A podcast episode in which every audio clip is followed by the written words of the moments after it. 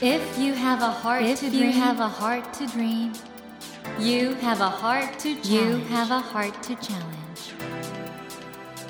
take that Take challenge that challenge and realize, and realize your dream. Your dream. Dream Dream heart. Heart ドリームハート政教新聞がお送りします皆さんこんばんは森健一郎です 東京 FM のスタジオから全国38局ネットでお届けしています「ドリームハート。この番組は日本そして世界で活躍されている方々をゲストにお迎えしてその方の挑戦にそして夢に迫っていきます。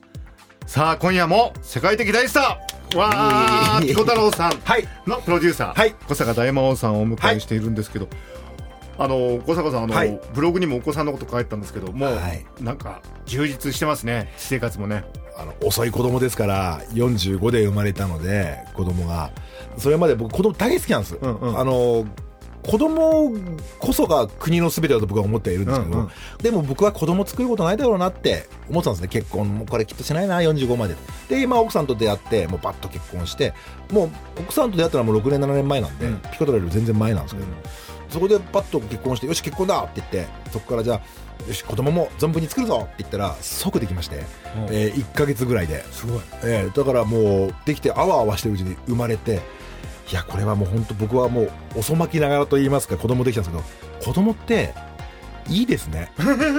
これこれは僕ずっと猫が一番可愛いと思ってたんですよ、うんう猫に比べたら子供って可愛くないのかなってずっと思ってたんですけどいや猫も可愛いけどね子供ねもう桁が違いますね。きっと自己愛に近い。まだ今6ヶ月なので、うん。朝起きた顔が僕の顔でじわじわ奥さんの顔になってってで今日と明日でまた全然違くてでなんか声質は奥さんの声質で飯食う量は俺っぽくてっていうのがちょっと自分に投影していくだからドラクエのアバターのような本当に。なんかそれがすごくてでも自分を持ってるじゃないですか。でもあとはね結局言葉が不完全だなと思ったのは説明のしようがなくて、ん。なので先週からずっと言ってるあこれもう愛だなって。愛だな。愛しかねえなっていう。だからこの愛がじゃあ何っつってこの一目惚れのような愛でもなく絶対こいつを守んなきゃっていうのとまあ守んなくても勝手に生きるよなっていう信頼感と、うん。いっぱい混ざってきますねなんかあのブログでね、お子さんを抱っこしているその男の人がなんかはい。ピコ太郎っぽく見えた写真もあったんですけどね、あピコ太郎も抱っこしてました。あれピコ太郎本人ですか、ピコ太郎も抱っこしてました。小坂さんなのかピコ太郎なのかよくわかんない。ピコ太郎も2度会ってます。ますピコ太郎と会った時でもすごいうちの娘は安心感がありましたあねーなんかいつもとちょっと違う。でも使ってる柔軟性が一緒なんで。そうか。ええきっとソフランかなって思いますけど ということですね、はい。今夜はピコ太郎のプロデューサー小坂大魔王さんのはい。どちらかというとそのこれまでの人生とかあいろいろそんなことをちょっとお話はい。伺いたいと思いますので、よろしくお願いします、はい。もう皆さんよくご存知だと思うんですけどここで小坂さんのプロフィール改めてご紹介します。小坂さんは1973年青森県のお生まれ高校ご卒業後お笑い芸人を目指して上京しお笑いトリオ底抜けエアラインとしてデビューしました。現在は小坂大魔王としてバラエティ番組に出演しコメンテーターとしてもご活躍中です。また音楽活動も行っていてメジャーアーティストとのコラボや楽曲提供を手掛けていらっしゃいます。そして皆さんご存知世界的シンガーソングライター。ピコ太郎のプロデューサーとして活躍の場を国内外に広げていらっしゃいます。小坂さんね、はい。東京出てくる時は学校に行くことにしたんでしょ、そういう設定で？うちのお母さんがもう厳しくて、うもう芸人になるって言って僕小学校3年生からお笑いになりたくてずーっとお母さんに「ダメダメ」んでマッサージする時だけちょっと機嫌がいいんで、うん。マッサージしつつ将来東京にダメっつっただからたまたまうっちゃんなんちゃんさんが出た日本映画学校、今日本映画大学、はい。そこにじゃあ行くっていう。でそれでお笑い授業があるんで。まあ僕はもう確信犯的に入ってすぐ辞めようと思ってましたけど。で入ったんですね。で僕は2週間でもう辞めました。でも本当お笑い芸人の世界ってのはもうすごい競争じゃないですか、また今と違いますんで、うん。あの当時はもうテレビしかなかったので、うんうん。もう今の方が芸人の数は多いんですけど、はい。今ちょっとアウトプットする場がいっぱいあるんですけど当時はテレビに出るお笑いライブに出る以上だったんですね、はい。はい。そこに今で言えばクリームシチューだネプチューン、はいはいはい。で先輩では爆笑問題とかいっぱいいてその中でこの先輩たちで勝たないとテレビ出れなかったんですよ、うんうんうん。で吉本の方にはもうさらに倍数がいて、うんうんで、今度はもう僕らもほぼ素人みたいなもんなんで、言ってみれば素人の人間の一発芸も面白いので、そことも勝負しなきゃいけなくてっていうので、毎日月に20本ぐらいオーディションがありましたね。20本？ありました。それで出て、でも、はい途中でボキャブラ天国とか出てたから、そうですねれにだから、良かったんでしょ？正直バイトしてるのは2年間でした。うんうんで、ボケブラ天国も僕ら正直出てましたけど、でテレビもすごく映って、ワイワイしてるチームでよかったんですけど、まあやっぱり当時僕は20歳、で、他の人たちも24、5で、やっぱ力の差があまりにもあって、ただ僕ら勢いで、うわーって言ったんで、なんか現場盛り上がるんですけど、テレビの人はみんな大人なんで、まあこいつらは勢いだなっていう感じで、うん。うん。テレビ使われるのはやっぱりクリームだったり、ん。ネプチューンだったり、爆笑とか、ズッチーとか、そういうところで。うん。で、僕らはダメだったんですよ。でも、まあ、それなりにご飯が食べれたっていう。で、そのボキャブラ天国があって、次、あの、NHK のオンエアバトルっていう。はいはいはい。で、そこで、まあ、実は PPAP の元ネタであるテクノ体操っていうのをやって、男子師匠にすごい気に入っていただきました。男子師匠がね、気に入ったってのはいいですよねや。これがもう僕は男子師匠、あの人がなんであんなに偉いのかっていうの全く分かってなくて、で、なんだこの人はって最初思ってて、で、男子さんがテクノ体操ってやって、600点中160点しかもらえなくて、ダントツビリで。でもまあ、芸人は笑ってたんですけども、客は全然受けずに、じゃあ男子さん、賞お願いしますって言って、で、その時優勝はどんどんことになったんですけど、サプライズで男子さんが、えー、じゃあ、うん、あそこのお兄ちゃん、変なのやつやった。あれね、意味わかんねえんだけどね。うん。イリュージョンだからいいや。あげるって言われて、それがすげえ盛り上がって、優勝よりもやったぜ、みたいな感じになって、そこから男子賞何度か飲みに連れてもらったりとかいろいろしまして。でもその、そこの系やらないところから、その、音芸っていうかね、そこの意識あったじゃないですか。はい。これも最初からだったんですか？いや、違います。これは明確に3人組のラスト1年なんで、芸人始めて4年目ですね。ん4年目の時に、やっぱり僕たちもともと実は今は ABEX なんですけど、その前はホリプロコムっていう、で、その前は M2 カンパニーってはいもうほぼ小さい事務所。その前は鍋屋っていう、はい渡辺正行さんの個人事務所。はい。だからマネージャーが一人しかいなくて、んなかなか何もできない、そこにいて、そこで吉本、太田プロ、鍋プロと勝負したんですよ。そうすると、ライブでは勝つんですけど、そこから次テレビとかになると、お呼びかからないんですよ。ファックス来ないんです。これどうしようと思って、あ、わかった。一人で何個か持てば、例えばこの人は喋り、えー歌、ちょっとした音楽的なものとか、雑学とか、格闘技とか、そういうのを覚えよう。よし、じゃあ君はアニメ、君は映画、じゃあ僕は音楽でやります。ってて、ちょうどボキャブラの時で金があったので、僕は全額700万円を機材に。で、700はい万機材に投入した。他の芸人みんなあの車買ったりとかしたんですけど、僕たまたま免許なかったんで、車も買えないし、引っ越そうとも時間もなかったんで、これはもうパソコンだと思って、パソコンバーッと買って、700万っつってええと思うんですけど、今700万円の僕買ったパソコンの機材を同じレベルで買い揃えようとすると、今5万円でいけます。おえー当時は700万円でした。それを買って、覚えて、でやると、やっぱり音楽やってる芸人っていなかったので、他に。ちゃんとクラブでイベントやったり、バンドのライブ出たりとかっていう人いなかったので、はいはい大阪で二丁拳銃が一応バンドやってたのかな。はいはいはい。でも自分で曲作ってレコーディングしてって人いなかったんで、これはいけると思ってやったんですね。で、テクノユニットのノーボトム。ノーボトムはい結成ということ。これだから、非常にユニークですよね、そのキャリアが。だから。あお笑いやりつつ音楽も。そうですね。これはだから先週言ってたうんうん天の邪鬼。隙間を埋めるってやつですね。はいはいやってないとこないかなって、僕の子供の時はとんねるずさん、ドリフターズって、歌とお笑い両方やってる、あとマチャアキさんとか、はい。かっこよかったんですね。タモリさんの今夜は最高。で、なんか、芸人なのにパッと来たらタップダンスやったり、パッと歌ったり、トランペットやって。ああいうのはかっこいい。僕はあの、きっと、男前じゃない分、かっこいい男になりたかったんですね。うんうん。なんかその人自体がかっこいい。あの人かっこいいねっていう。いや、顔はブサイクだけどっていう。なんか、かっこいい人って音楽だと思ってたんで、音楽やって、お笑いやるとかっこよくなれる。うんで、あとはあざとく考えたのは、ウォンビーロングがあったんですよ。うんうんバブルガムブラザーズ。うんうんで、トムさんとブラザーコーンさんってもともと芸人さんじゃないですか。でも曲ってやっぱすごいので、ガーンっていくと横から横入りできるんですね。うんうん。ああ、なるほど。ええ。売れてる人たちをグランって上に行けるんですよ。うんうんうんうん。で、で正直5万人いた場合、お笑いのパワーって音楽に負けるんですね。確かに。はい。まず音は大きいんで、うんうんうん音楽はう。んで、バーンと流した瞬間に、どんなに売れてる人間も曲に負けるんで、うんうん。それを手に入れたかったんですよ。なるほど。はい。戦略家ですね、意外と。それはもう負け続けたんです。えー何連敗ぐらいの感覚ですか？いやー、でも当時、ライブでは、うん結構、勝ってたのね勝ってたんです。うんうんうんところが、そこからなかなかテレビとか、ラジオとか、そういうとこに行くオーディションとか、そうなってくると、場で受けても勝てないっていうものにこうちょっとこう。これ小坂さんずっとだから本当にプロが認めるその楽屋とかねその現場で強いだけどっていう存在だったわけでしょ？これはまあ褒め言葉とけなし言葉両方意味があるんですね、本番では力を発揮できないっていうこととちょっと深掘りしすぎてるって両方あるんですけど、僕はその前者の意外と本番で発揮できないっていうのも強かったんですけどもただどうしても僕あの人気者になりたくて、んうんうん僕言ったかっこいい人気者。で、クラスの人気者、楽しいなっつって、次は学校の人気者。なってくると、お笑いの世界に入ると、お笑いの芸人の中で人気者になりたくなってきたんですね。そうすると楽屋が至る所に芸人がいるじゃないですか。で芸人ってやっぱり人を笑かすために毎日思ってるんで、うんうん普通のことやっても笑わない、ん。そうすると普通じゃないことをすると笑い始めて、それを極めたら楽しくなってきたんですね。うんうんうんだからもう楽屋でそういうことばっかりやってて、客場に持ってたら、はいはいお客さんはどういうことっていう。ああ深すぎるっていうか難しすぎるそうですね。これきっと難しいっていうことと、もっと自分を卑下して言うと、説明を省いてる。ああってことは映画で言えばクライマックスしか見せてないですね。それは単純に監督してたらダメだったんです。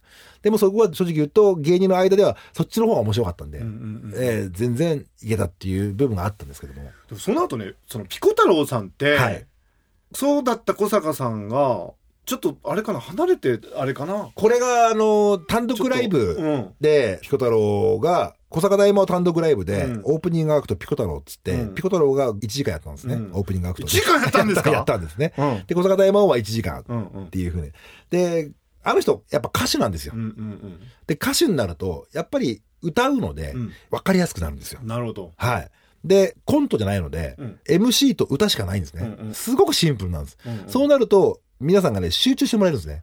でも僕ってなんか出の曲から衣装の細かいところから喋る言葉のイントネーションとかすげえ詰め込む癖があって、で全部詰め込まないと不安でしょうがないんですよ、でもピコトロはもう衣装は決まってるしやることも歌と喋りしかないんでシンプルにいけたんですよね、なるほど。でどっかで自分の中でアンチテーゼと言いますか僕がプロデュースするとしたらああいう分かりやすくて意味の分かんないっていう人を小坂と真逆の人間として引き算なのかな？と思います。禅だなもう。あ全全問でも。外国の人って禅だと思ってるかもしれないなあーあのジャスティン・ビーバーがハマっていただいて、実は一番最初はジャスティン・ビーバーのプロデューサーの人がハマってくれたんですね。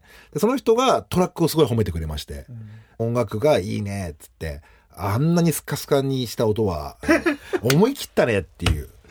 やっぱ禅じゃないでだからきっと海外の人は意外と、だから今、シンプルの時代だと思うんですね。ちょ。っとそれ小坂さんの音楽性に今すごく注目してるわけですよ世間はね、はい。どういう音楽好きなのかなっていうんでちょっと。はい。これ、例えば、ものすごく好き、不安で追っかけてるってわけではなく、はい。単純に最近聴いた曲の中で一番衝撃的だった、はい。アリアナ・グランデ、The Light is Coming フューチャリング、ニッキー・ミナージュ。ん。世界の大スターが共演したんですけど、はいはい。ニッキー・ミナージュとアリアナ・グランデ。はいはい。で、こんな二人が作ったらすげえ金かけて曲を作るはずなのに、ん。いわゆるカラオケのオケですね。んあまりにもチープなんですね。で、これ正直言って2分でできるんですよ。作ろうと思えば。んそれで全編歌い切ってるスター、スターだからこそできる曲。逆打ちだ正直言うとこの流れが来るとは読んでました。読んでたんだはい。これはずっとそう思ってました。これちょっと分かりづらかったとすみません。あの EDM っていうのは、うんうんまあダンスミュージックですよね。はいはいで、ダンスミュージックが、ドンツクドンツクドンツクドンツクっていうのがダンスミュージック。そこからダブステップっていうジャンルが来まして、デューンピッて振ってクッてピッっていうなんかビビビビビビってやつ。で、そこからこのトラップっていう、さらに今度、シンプルな、はいベースあんまなくて、バスドラムドンのドンをベースとして捉えて、んうんベースを抜いた音楽がうん流れてきて、んそれとぐらいから、どんどん弾いていくな世の中はあって、うんうんうんうんこれ僕ら曲作ってる人からすると、音って足していけば足していくほど、一個一個の音が細くなっていくんですよ。そうすると、大きな会場で流すと、あんま聞こえないんですよ。ああそうかそうかそうかでさ、大きい会場になればなるほど、ん音が少ない方がいいんですよ。うんうんで、やっぱどんどん減ってくなっていうふうに思って、ピコ太郎はより少ない音でやろうと思ったんですよ。作ったのが2014年とかとは。世界の音楽シーンを牽引してるわけじゃないですかこれは、あの、僕と、あの、僕の弟がオタクでして、うんうん今後こうなるんじゃねえかっていうのをお互い毎年出し合うんですよ。YouTube で。えーそうなの？えーこういう会話、うちはジャングルかな？いや、うちはドラムベースで、いや、南アフリカハウスかとか。そういうの中で、シンプル動画、ジシンプルダンスミュージックっていうのが世界的に流行ってたので、うんうんで、そこからもっとなくなるっていう中で、まさかアリアナ・グランデ、ニッキー・ミナージュの二大スターが、ほぼ音のないリズムだけっていうもので歌ってるんですね。えーフィーチャリングピコ太郎もありえるかな将来。これねアリアナグランデ、夢があるんですよね。だからやっぱいろいろ夢がありがたいことでいろいろ叶ったので、もっと夢を大きくしようってことで、ジャスティンとアリアナ・グランデとコラボできたら最高だなっていう話を。え、え、え、え、さええ三人で？えー、3人でできたら最高だなっていう。それ我々としてもすごい見たいですけど、え番組の一番のテーマである夢のところに来ちゃったんですけどえ、はい。それ、やれそうじゃないですか？だってピコ太郎だったら。もうだから今ピコ太郎の夢は、あの一番最初あの記者会見の世界特派員会で行ったやつが紅白出場、サマソニー出る。っていうのを全部やらせていただいたので、もう作んなきゃいけなくなって、どうしようと思ったら、まあやっぱりこの恩人ジャスティン・ビーバーとコラボ、これもしたいですけど、東京オリンピック。東京オリンピックの開会式で絶対歌いたいんですよ。これは歌うでしょう。いや、歌いたいんですけどね、まだピコ太郎話来てないと思うんですよねピコ。太郎のとこで止まっちゃってるってことはないですよね。ピコ太郎ちゃんと言ってくれるそれは。あの人はもう全スルーなんで、あの、ほぼろ過できないので、あの人は。ーだから、ピコ太郎、なんとか東京オリンピックで、なんでかっていうと、やっぱり全世界から来ていただけるはずなので、全世界の人が知ってる人が歌った方がいいと思ってるんですよ。それはピコ太郎でしょうね。これは自信あると思います。うんうんあの、本当に知ってもらえてると思うので、うんうんうんだからそれをなんとかして歌いたいなっていう夢と、やっぱあとはコラボレーションですね。これは有名な人もそうなんですけど、やっぱここまで来ると、この2年ぐらいで31期ぐらい行ったので、あとまあ行ってないのはロシアとか、んイラクとか、んそういうとこ行ってないんですけども、危なくない限り、全世界を回ってきちんと、しかも呼んでいただいて行ったっていう人が日本でそんなにいなかったはずなので、そうですよね。このラッキー中に行かないとダメだなっていうふうに思ってて、今は全世界、全国、まあ最悪全大陸んを回って、回ろうと。はい。で、しかもそれは呼ばれていきたいです。あ、こっちからじゃなくてね。はい。今までのところ全部呼んでいただいたのでもうウガンダも国連もスペインも全部。それでちゃんと呼ばれた上で行きたいなと。んうんそのためにはまだまだ頑張らなきゃいけないので、やっぱ行くとすごく打ち解けれるんですよ。やっぱ一番いいのは会うことだなと思ったんですね。で、会って日本の文化こうだよ、ああだよって言うとすごく優しくなってくれて、ウガンダもすごく良かったので、やっぱり、ああやって知ってくれてる人がいるうちは、世界いっぱい回って、いろんな子供たちと大人たちと、なんか、うんってやりたいなっていうふうに 思ってますピ。コ太郎もアンバサダーですね。そう、今、やらせてもらってるんですよ。今、外務省の SDGs、おピコ太郎やってて。あと、僕個人では最近、あの、文部科学省の CCC ってって、クロスカルチュラルコミュニケーションっていう、まあ、日本の文化をちょっと広げたいっていうことと、あと、飛び立てっていう、ん日本の若者を海外に留学支援する、はいはいそれをもっと広めていこうっつって。だから、それも100万円もらえるのに、今500人いけるんですけど、1500人しか応募もないらしいんですよ。もったいないねもったいないなと思って、これ行った方がいい。で、行って何があるんだよって文句言ってますけど、いやいや、行ったら何かありますって。うんうんうん。箱根行ってもなんかあるんですから。それは。そうだよね。はい。僕らはもうちょっともうおっさんなんで、もうちょっとなかなか難しいですけど、特に10代の子は、海外って言ってますけど、日本も海外なんで、世界からしたら。もう、東京に来たら大阪も行ったらいいじゃないですか。みたいなもんで、もうニューヨークもフランスもスペインもアフリカも全部行きゃいいなと思ってるんですよ。そうだよええで、何かそこで掴めると思うんです。で、必ずあります。いや、もうなんかね、本当にあの、小坂さんのお話伺ってると、はい。楽しくなってきましたね。でも、本当になんかこれからまだまだ夢の第一段階ですね。そうですね。僕個人としては今もう子供もいるんで、うんやっぱ今の子供がちゃんとピコ太郎面白いって言えるぐらいまでピコ太郎をちゃんとピコ太郎にも頑張っってもらわないとな。今だってバイト中だけどね、今ちゃんと。バイトがなんか5年グロスでお金もらってるらしくて、やめられないらしいんですよね。ごグロスでもらってるらしいんですよ、5年でまあ。それはしょうがないですよね。はいどんな売れっ子になってもね。急にテンションすげえ下げるのやめてもらっていいやいやいですかだだって、それは売れっ子になってそれはもうグロスでもらってんだからしょうがない そうですよねはいこれまたちょっと夢が大きくなった時来てくださいよ、またい。や、もうぜひとも。このジャスティンと共演できたよとか。ああ、それは嬉しいです。僕は本当、先生の授業を受けたいぐらいですから。いやいやいやあの、脳も僕本当興味があって。いやいや、僕もあの、ピコ太郎がさらにあの、世界宇宙に羽ばたくお手伝いできたら、あの、もう喜んでしますんで、もう。はい。ありがとうございます。ということで、いろいろお話を伺ってきたんですけども、はいえー先週もお伝えしましたが、小坂大魔王さんからプレゼントをいただきました。はい。幻冬舎から刊行されています、小坂大魔王さんのピコ太郎の作り方。これ本当に必読本です。あの、あこれ読むと人生前向きになりますよね。あ、嬉しいです。この素晴らしい本なんですけど、このピコ太郎の作り方に、小坂さんの直筆のサイン入りで、はい3名の方にプレゼントいたします。ご希望の方はこの後番組のエンディングで応募方法をご案内しますので、どうぞお聞き逃しなく。えーということで、森健一郎が東京 FM のスタジオから全国放送でお届けしています、ドリームハート。今夜も本当に宇宙的大スターです。ピコ太郎のプロデューサー、小坂大魔王さんをお迎えしてお話を伺いました。はい。小坂さん、あの、2週続けてありがとうございました。晴れたした。Never let go of that go of that dream. Never forget never that forget heart to that heart to challenge. Dream heart. 茂木健一郎が東京 FM のスタジオから全国38局ネットでお届けしてきました「ドリームハート今夜もピコ太郎のプロデューサー小坂大魔王さんをお迎えしましたがいかがでしたでしょうか？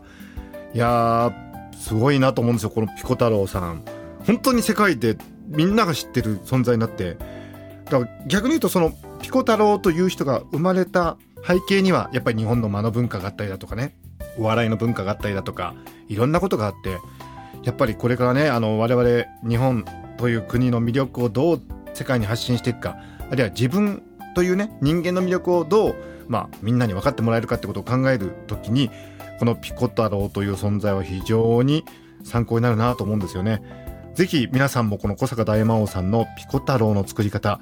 これはねそういう意味においては本当に素晴らしい教科書です。ぜひ読んでいただいて自分というねたった一人の存在ですよ。その存在をどう世界の中で分かってもらえるかということをねちょっと考えてみたらいいのかなと思います。さて先ほどもご紹介しましたが幻冬舎から出ています。小坂大魔王さんの本ピコ太郎の作り方。こちらにですね小坂さんの直筆サインを入れて3名の方にプレゼントいたします。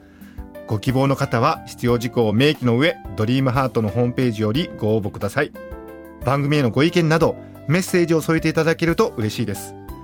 なお当選者の発表は商品の発送をもって返させていただきます。たくさんのご応募お待ちしております。